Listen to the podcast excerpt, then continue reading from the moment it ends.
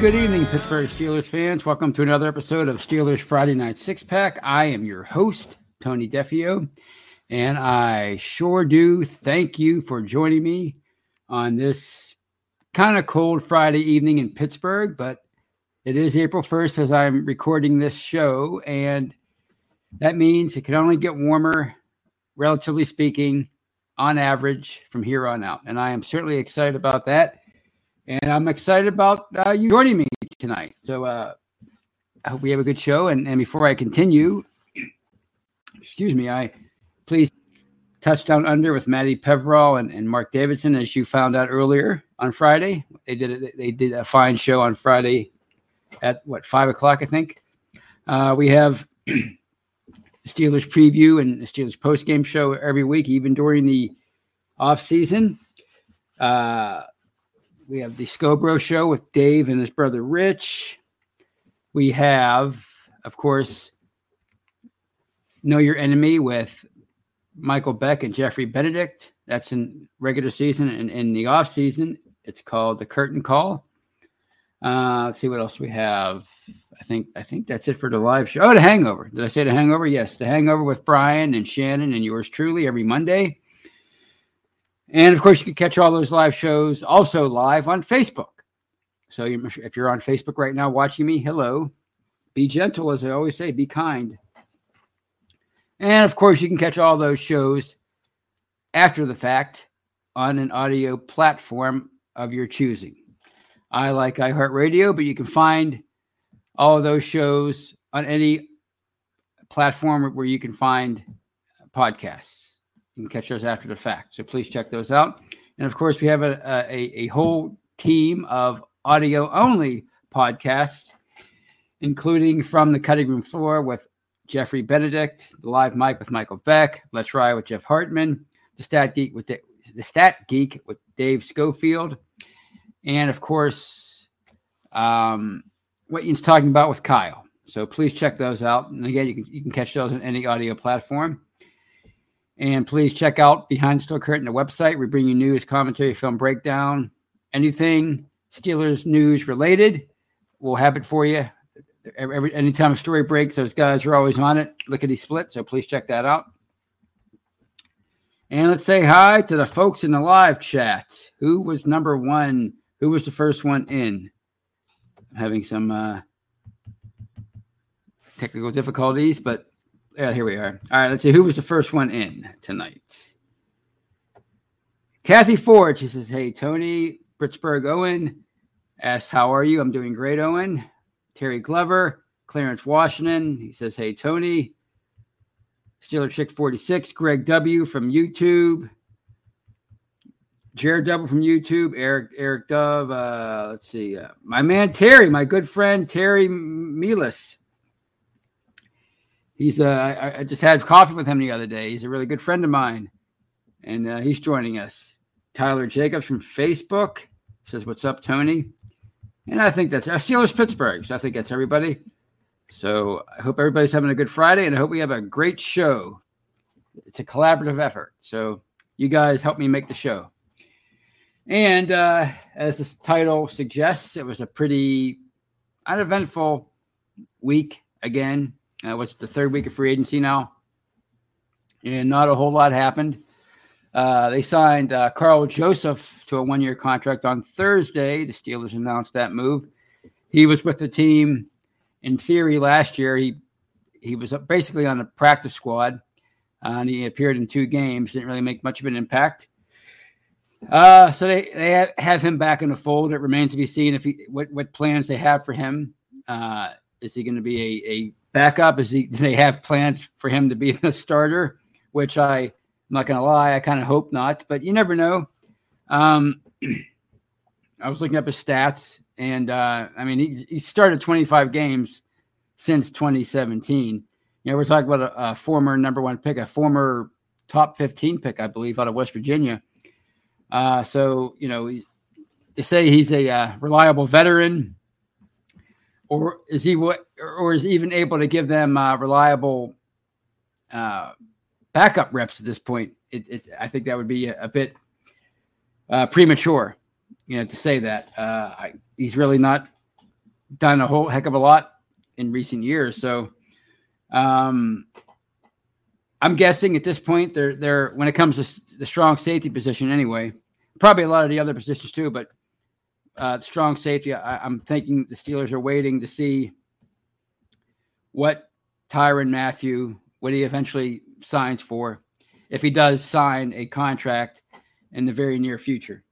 And uh, I think he's considered to be the the top free agent, uh, free, uh, strong safety on the market, one of the top free agents, period, on the market still. So uh, I think once he signs, that will uh, allow all the other dominoes to, to, to sort of fall, and, and, guys like Terrell Edmunds can can see what what uh, the market is for them and what they can sign for.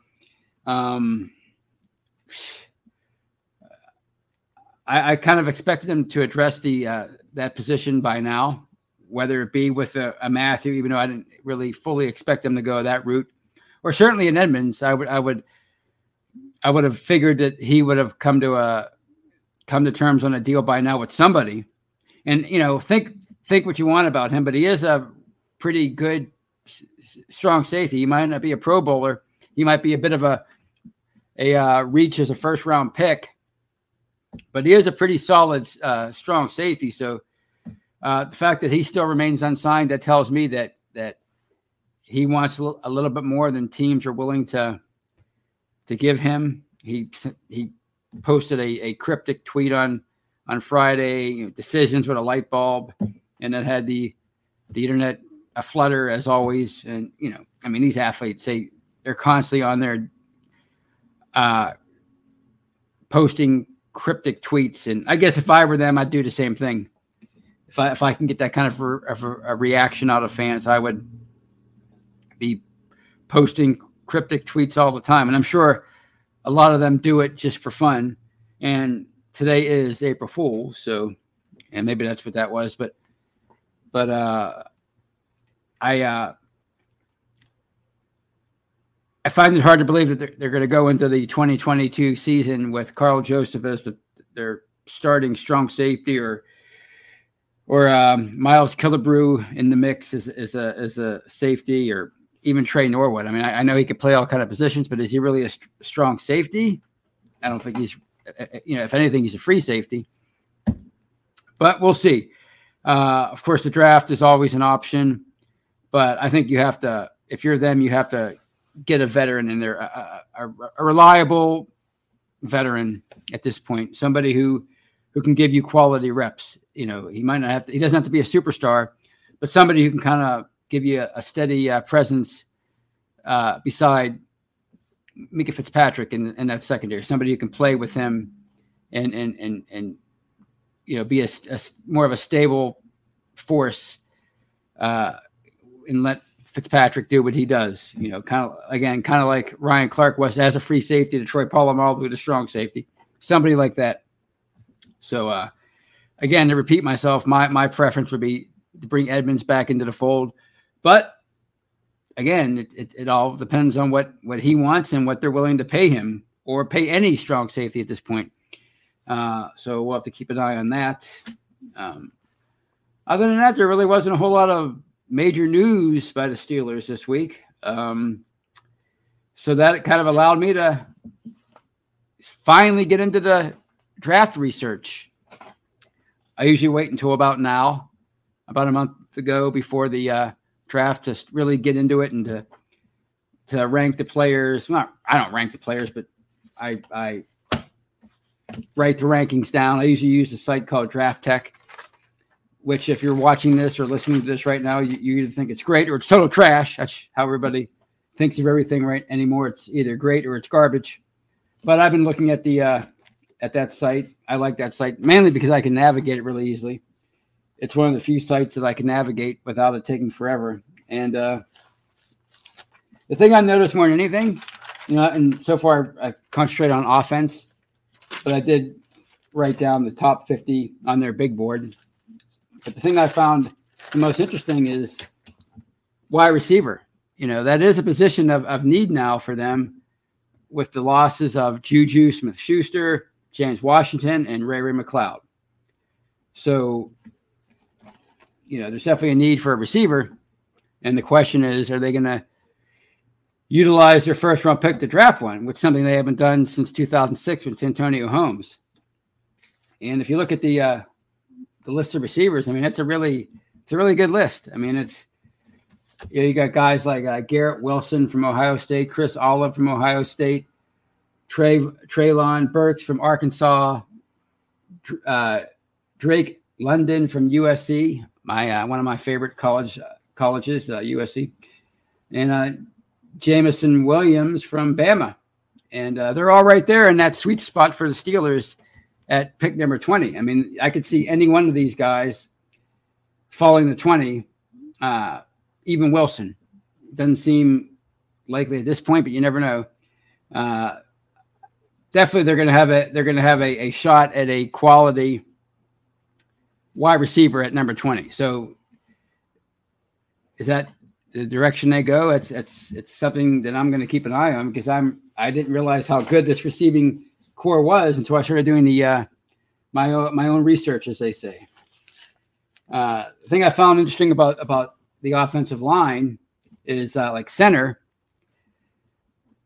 Other than Tyler Linderbaum, there really isn't any uh, first round value in at the center position this year. Last year, it was considered a, a, much deeper class than than this year. So that might be something. Like I, I, I didn't really think that they would go with a Linderbaum, a Linderbaum, because they signed Cole and because they they, they probably still believe in, in Kendrick Green after a year. And why wouldn't they? He's he's only a, a going into his second year and they drafted him in the third round last year. And you know, it, it doesn't mean just because he struggled last year doesn't mean he can't get better. But if you look at this list, uh, Linderbaum is, is listed as the uh, 20th overall prospect, at least on on DraftTek, uh, on their board. And after him, you have Alec Lindstrom from Boston College.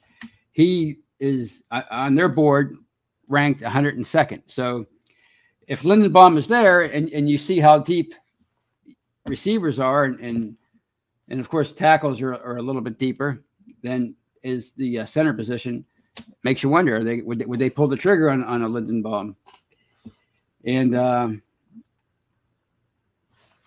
of course you have uh, the offensive tackle position and forgive me if I butcher these names but Evan Neal he's the the top tackle listed. I think he's the top tackle on everybody's board at this point. No matter which big board you go by, I think he's the top tackle, maybe even the top prospect in the entire draft on some boards. But after him, you have Ikem Ekwonu. I think that's how you say his name from NC State. Charles Cross from from uh, Mississippi State. He's like a top 15. And of course, everybody's favorite because he's he's projected to go around where the Steelers are drafting. It's Trevor Penning from Northern Iowa. So uh, I think obviously Charles Cross and Penning are are realistic options. And do they go in that direction? You know, you know how I feel about Dan Moore. I like him a lot, but they but they uh, just signed uh, uh, for to a fairly decent deal. So, you know, it, it's it's nice to say that that they they you know go for an offensive tackle, but is that something that that that they're going to wait until a later round to address, or do they feel it like they have to address it at all, other than at depth, you know, with with uh, backups? So that's an interesting uh, position, and of course guard, which I don't I don't think that's I think that's kind of off the board now, uh, unless they really hate Kevin Dotson. I think they're they're fine at, at guard with uh, James Daniels and, and and Dotson. Of course, you have Cole he could possibly be the starting center or or a backup guard. Um, Kendrick Green's going to be in the mix, of course. You have Joe Haeg who could play anywhere except for on at, at center. So I think they're. I think I, I don't think they're going to go uh, and draft a guard with a premium pick right now. Tight end, of course, they're not going to. I don't see them going in that direction. Running back, I mean, obviously, there's a cry every year for for a, a quality backup to whoever is the starter. And this year, of course, it's Najee Harris, who they drafted in the first round last year. and I'm looking at guys like Breece Hall from from Iowa State. He's the top ranked running back on on I think most boards. Kenneth Walker from Michigan State.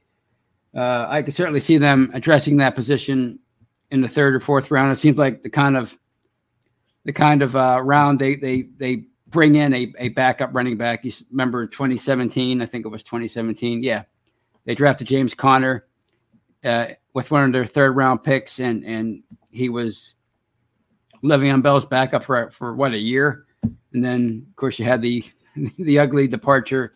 Not really that ugly, but the unfortunate departure uh, of Bell due to contract uh, circumstances, and and and Conner became the the starter by year two. Of course, I don't think that's going to be the case with with Harris. He's obviously pegged to be their their workhorse running back for the next four, five, six years. But there, there's, there's definitely uh, room for a for a, a, a good backup. So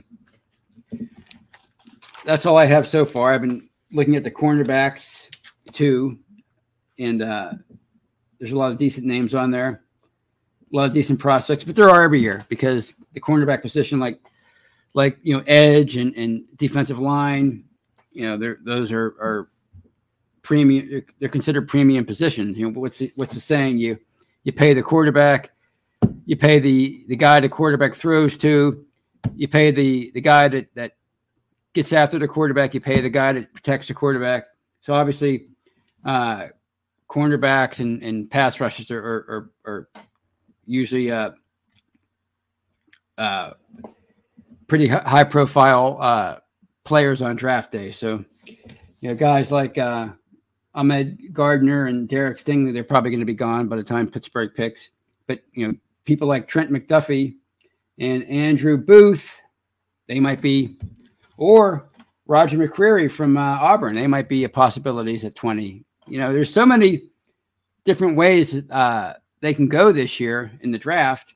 But of course, people are, are focused on on quarterback because it's it's the first time in 18 years they've, they've really had to worry about that. And but the more I think about it, um, I, I have no doubt that Malik Willis is going to be gone by the top five or six uh, spots. You, you got Carolina, you have Atlanta, the Saints need a quarterback, you know, and then of course, I, doubt another. I, I doubt uh, they're going to have their pick of Matt Corral, Kenny Pickett, and Sam Howell or Desmond Ridder or whatever at 20. So a couple more of those guys is probably going to be gone. Desmond Ridder's stock's really starting to rise.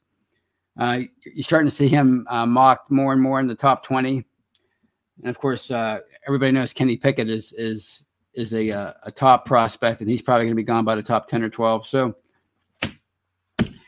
uh, it's going to be one of the more interesting uh, drafts I've seen in a long time because quarterback is certainly in play this year. And say what you want about this uh, quarterback class, but there are no guarantees uh, in any draft class. I don't care what you say about the 2023 class. You know, there are no guarantees that that that, that it's going to be a strong class by the time that draft gets here. So, uh, I don't know. I, I you know, if if um, I have a feeling they're going to have a uh, a chance to draft Matt Corral or or uh, Desmond Ridder, or they're going to have a, a, the choice of between both of them. And you know, if if uh, if one, one or both of those guys is there, are they going to pull the trigger and and uh, bring in a developmental quarterback, somebody that they feel can sit on the bench for a year and, and learn the system while Trubisky does his thing, or are they going to go in a different direction? Are they going to go for a, a, a, an offensive tackle? Are they going to go for a receiver and sort of uh, bring in a, a playmaking receiver to go along with uh, Diontae Johnson and, and, Chase Claypool, who was long ago that you know people were really high on him. Now he's kind of uh, radioactive as far as a lot of the fans are concerned. But you know, if you look at that receiver position, you know, they're really one major weapon away from being a, a, a pretty uh, potent group again. I mean, you you you you bring in a, a big play receiver, a productive receiver, potentially anyway, and you and you put him in the mix with with Claypool and Johnson. Suddenly, you have a, a good receiving corps again. Right now, it looks pretty uh, pretty barren there that that group, but uh, you know, one more good player, and suddenly you're you're you're looking good again. So. Those are my thoughts on the draft so far. I'm sure I'll have more thoughts before the show's even over. But the uh, I think the, the most interesting thing to come out of the uh, there there were a lot of interesting things to come out of the owners' meetings uh, this week, but I think you know as far as uh, the rules are concerned, um, they changed the overtime rules for the postseason, like I figured they would, and uh, now each team will have at least one possession in overtime, regardless of whether or not the team that wins the coin toss or gets the ball first scores a touchdown. So if, if a team scores a touchdown on its first possession of overtime in the playoffs, the other team will have a chance to answer that. So I knew it would happen. Uh, I knew the up the uproar over the Bills Chiefs game would, would be too much for the league to ignore. And I figured they would uh it seemed like the easiest way to the easiest thing to do would be to just give each team a possession regardless. That's the easiest solution right now. Uh, I, I didn't see a need to to have a full 15 minute overtime period. I think you know you're you're it, it's it's to me it makes the most sense to do do it the way they did it. I would have been fine if they would have kept it the way it was, because like I said, you know, the defense has a chance to stop the offense and score themselves. And people say, well, that's not fair. It's an offensive league. Yeah, okay, it is an offensive league. It is a passing league. But there's a reason why pass rushers and cornerbacks uh, make as much money, almost as much money as quarterbacks do nowadays. I mean, you look at the some of the deals. Look at what T.J. Watt got last year. There's a reason why they gave him eighty million dollars. You know, that, that's how valuable these these these guys are. So, yes, uh, it's a passing league, and yes, you know, if you have a big time quarterback like Patrick Mahomes or, or Josh Allen or, or whomever, um, they have they have a, uh, an advantage and you know they, they have a chance to end the game right away on the first possession. But you, you still have a chance to stop them. All it takes is is uh, one three and out, and, and you have the ball again. But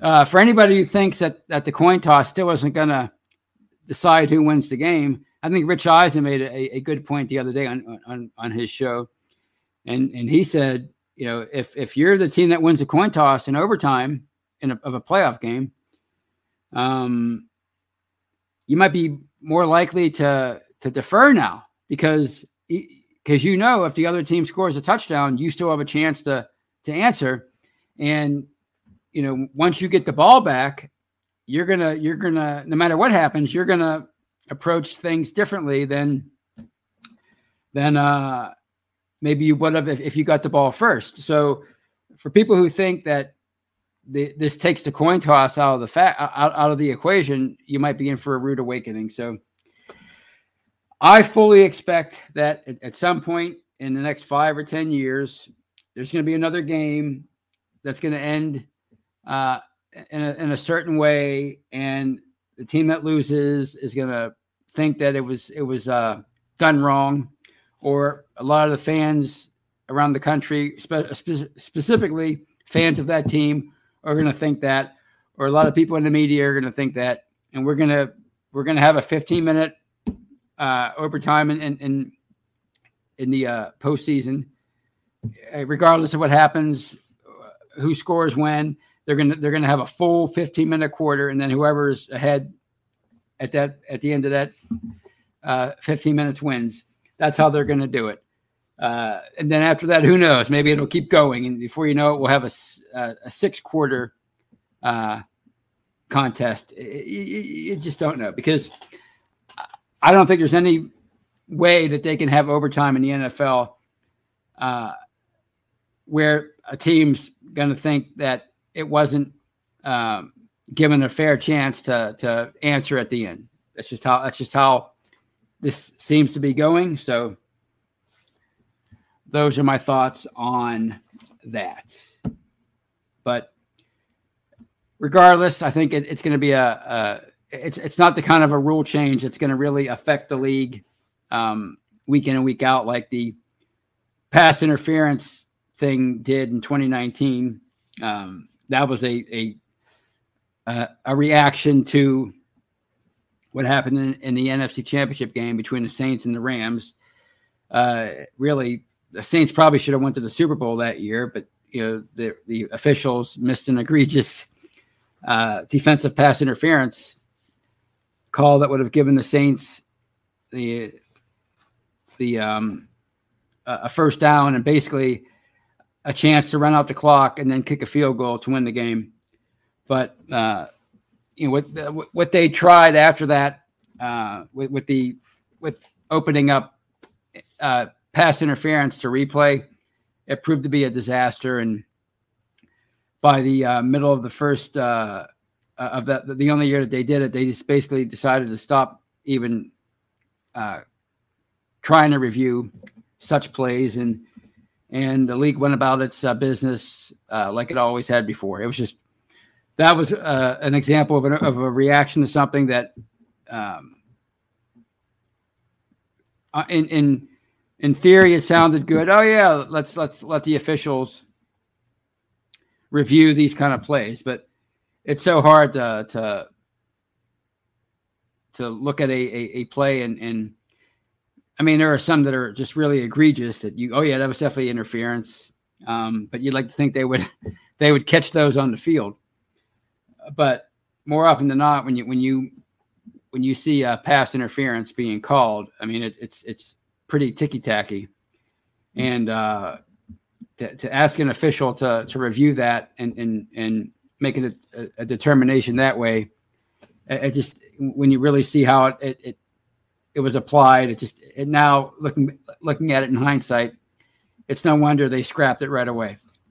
This overtime thing, this postseason overtime rule, um, I'm pretty confident that it's not going to be a, a, major issue. Like maybe maybe once every few years, you'll see it pop up again and, and be a, a, talking point nationally. But but overall, I, I I, I, you know they could do whatever they want with overtime because I, I think it's I think um, football is one of those sports where where a game, you know, it's it's more it's more even uh, than than you think. You might uh, think that the offense has a, has a, a distinct advantage, but it's football is one like like somebody once said.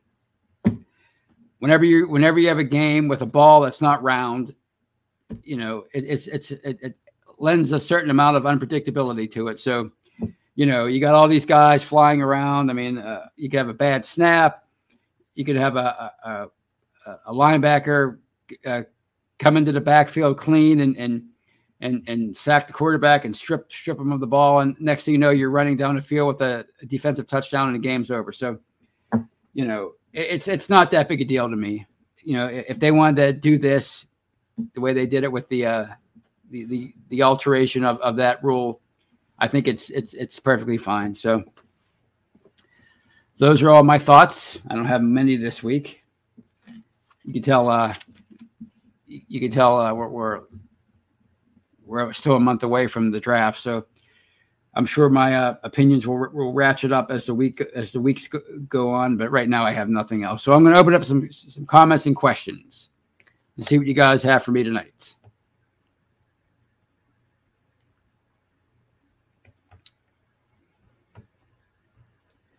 Christopher Levin says, with all the refs and cameras out there on any given Sunday, there's no excuse to miss an egregious call. Yes, well, that's true, and but those things happen every now and then. It is what it is. Uh, these are human beings. Um, the problem with the pass interference thing is at the time that they missed that call, there was no system in place to review uh, pass interference. so that it couldn't be reversed. But as you saw when they tried to make a rule for that, it just it didn't work in application. It just was not. You know, it, it's you know if you look at at most passing plays, these guys are hand fighting the entire time they're they're running down the field. So you could theoretically call pass interference on any play, offensively or defensively. So again, it was one of those things that it seemed like it made sense in the moment. All right, let's open this up to replay. But when they tried to apply it, it just it just it just didn't work. So and Nakuda says there should not be any pass interference calls. Just let them play. Well, that's how it used to be, in a way, up until like the uh, the dead ball era of the mid '70s, and then and then they had to uh, they had to make it uh, a little harder for defensive backs to play defense.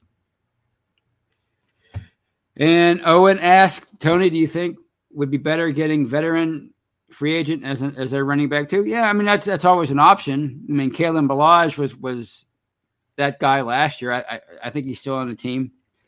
Um, it, it's it's a uh, it's it's always an option. I mean, those those kind of players are usually always available. But uh, you know, you still have Anthony McFarland on the roster as a as a uh, former what fourth round pick in 2020. I mean, he really hasn't done a whole heck of a lot over his first two years. They tried to uh, implement him more last year. Uh, we'll see what they do with him in his, is uh, going into his uh, third season. But they, yeah, they could always bring in uh, another uh, veteran. Um, in fact, I wouldn't be shocked at all. The only question is: is it going to be a, a quote unquote quality veteran? Which I doubt they'll be able to find one at this point. But you never know. Clarence Washington says, "Can't wait for the draft." You and me both, Clarence and for many different reasons. I mean the uh, the talk and the, and the speculation. I mean it, it, it's it's getting kind of uh, it's getting to be a bit much. Uh, let's just say there's a reason why I wait uh, until about a month or so before the event to really get into it because you know first of all I love I love watching the playoffs even if Pittsburgh's not in it. Like I don't go into mock draft mode the second that the uh, Pittsburgh season ends. So I like watching that and paying attention to that. Then you have free agency. You know, that usually has a lot to say with what they do in the draft. You know, the, the if you look at this year, uh, James Daniels, Mason Cole. I mean, now you have two younger guys that you just threw into that line. Did they? Is it? You have Dan Moore. You signed Chuks. Is there really a need to draft somebody in the first round whether it's a uh, center, guard, or tackle. Um, it doesn't appear that way right now. Uh, but then again, you have wide receiver. You lost three guys in free agency. So now that makes that position a much greater priority. So that's kind of like why th- th- those are a couple reasons why I wait. You know, you, know, you can only you can only um, do and, and watch and and uh, read about so many mock drafts before you just start losing your mind. So I like to wait until about a month, and now when I when I look at these mock drafts, it, it seems fresher to me. Like, oh, okay. Like looking at a lot of these guys, I mean, I'm really excited about Kyle, Kyle Hamilton, safety. Uh, even though I don't think he's going to be he's going to make it past the top two or three. Uh, he's from Notre Dame. I like him a lot. I've been studying a little bit of, of his game. Um, I like uh, I like Garrett Wilson a lot. I'm just going down like some of these names that I've been studying this past these past few days. I'm intrigued by uh, Drake Johnson, the receiver from USC. I like USC receivers. Um, of course, Linderbaum is everybody, everybody knows about him. Penning, everybody knows about him pretty much by now. Uh, Charles Cross is an interesting prospect. He's like a top 10 uh, tackle on, you know, he's a top 10 prospect, but he's, you know, up there with uh, the top tackles, but a lot of people are like, I don't want them to, dra- draft him. But what if he's there? I mean, I mean, that's somebody who could possibly be a guy who could start from day one.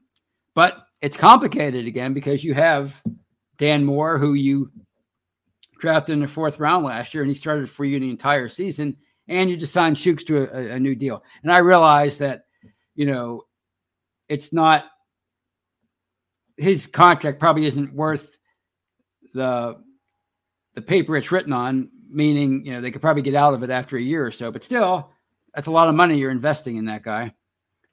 I don't know. It's it's, it's there's so much to consider.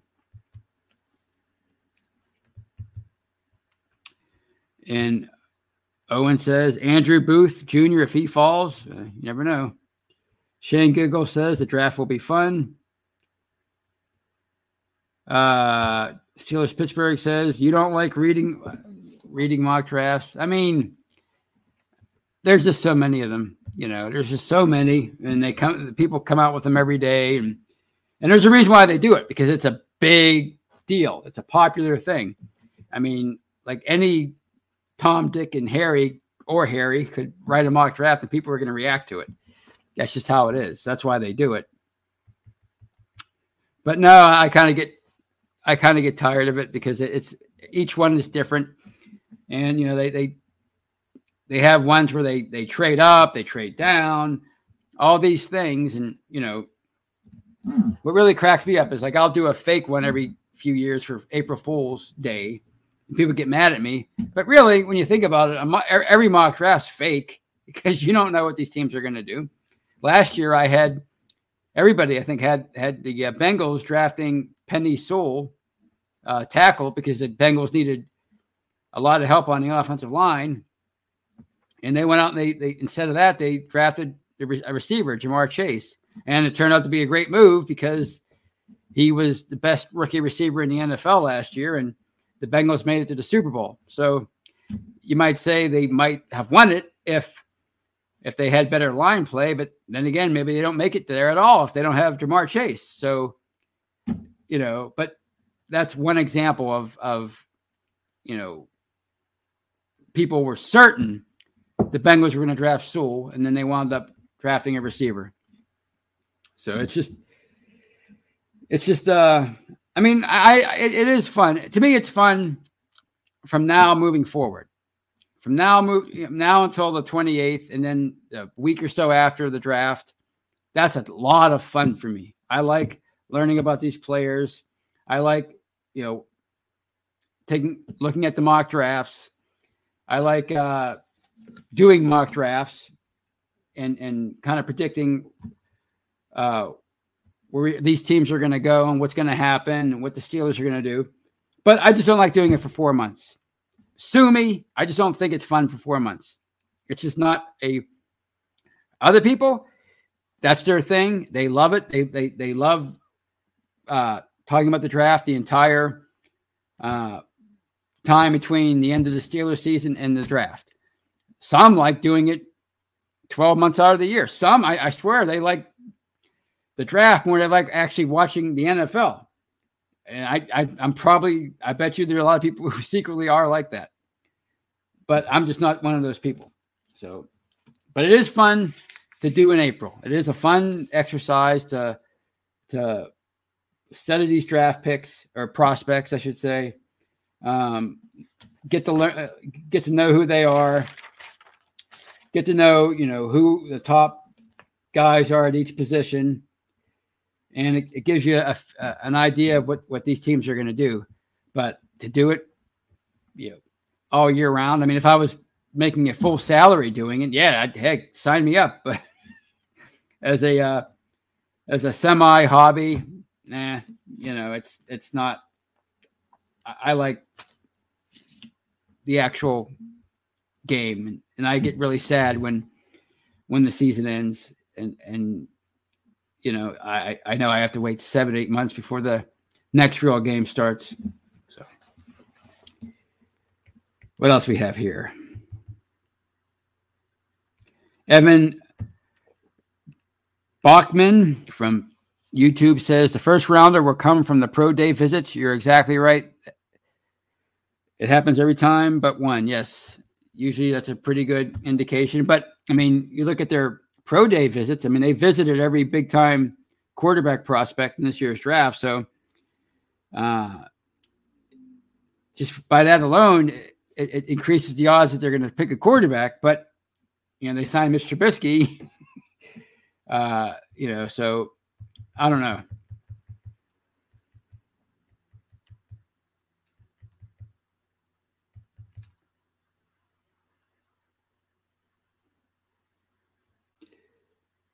Christopher Eleven says, I'm almost certain the Steelers front office knows who the top 50 players are.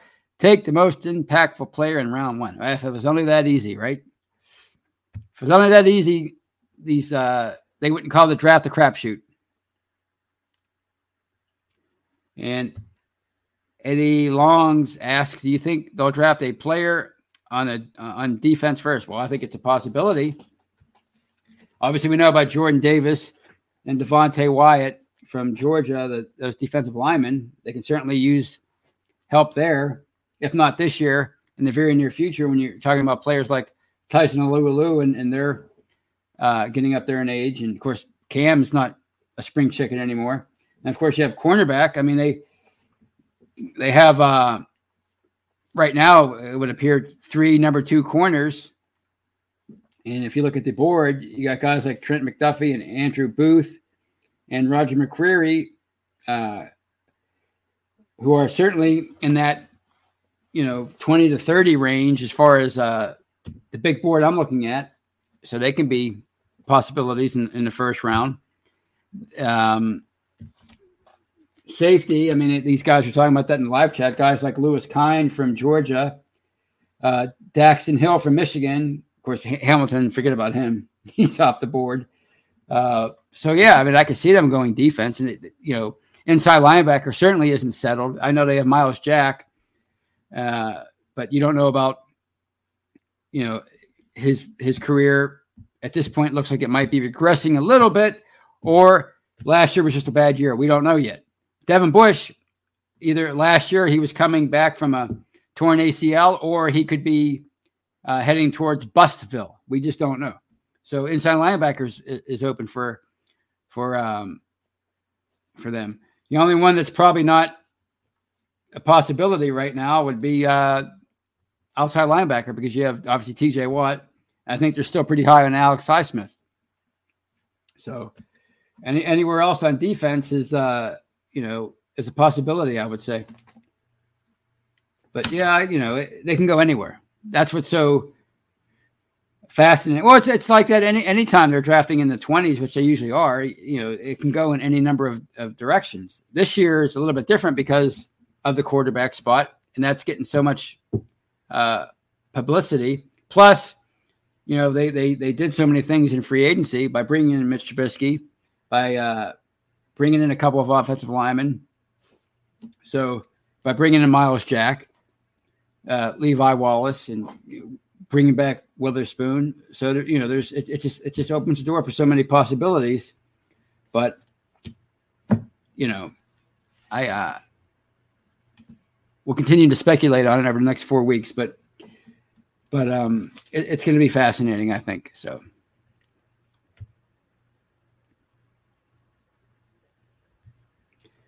Michael O'Malley asks, Tony, do you actually think we take one of these project quarterbacks? I don't. Well, I mean, I don't know if they're necessarily projects. I mean, like I said, this this class is uh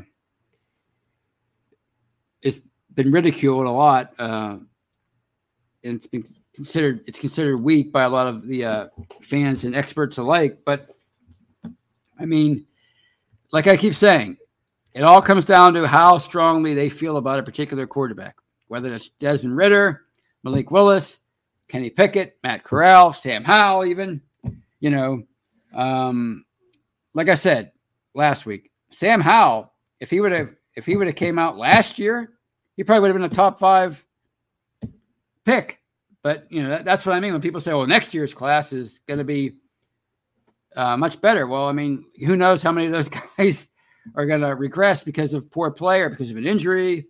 You know, um, it all depends on how they feel about about somebody, if they like somebody and they feel like they can develop him into a, a bona, bona, fide, bona fide starting quarterback in the NFL, then they have to take him because you you have to you have to trust yourself. So, do I think they can draft one of these guys? yes, I do. I mean, I think I mean the fact that they've visited with all of them, including Sam Howell, who I guess people are really scared that they're going to draft him. But you know, they they visited with him. They visited with Ridder, All these guys, and you know, I'll, I'll say this about Sam Howell. I watched him in person last year. I went to the Pitt UNC game, and I was really impressed by him. So take that with a grain of salt because I'm certainly not a scout, but I was really impressed by his uh, his abilities in that game. So so, do I think they can take one of these guys? Yes, I do, based on everything we've seen so far. I certainly think they can take one of these quarterbacks, but I don't think it's going to be Malik Willis, and I don't think it's going to be Kenny Pickett. I think I think it's going to be two of these three guys: Corral, Ridder, and Howell. I think two of those guys are going to be available. So, I think three of them are going to be off the board by the time uh, they pick a twenty. It's just a matter of who's going to be gone between Corral Howell, and Ridder. So those are my thoughts. And that's pretty much all I have to say for tonight. I'm a little sleepy tonight, so I'm going to call it a night. It's about 46 minutes in anyway, so that's usually how long I do the show. Uh, I had a lot of fun talking to you guys tonight. And uh, hopefully you have a great weekend. And I can't wait to talk to you again on Monday with Brian and Shannon on the Hangover. Until then, have a great weekend and go Steelers. Good night, everybody.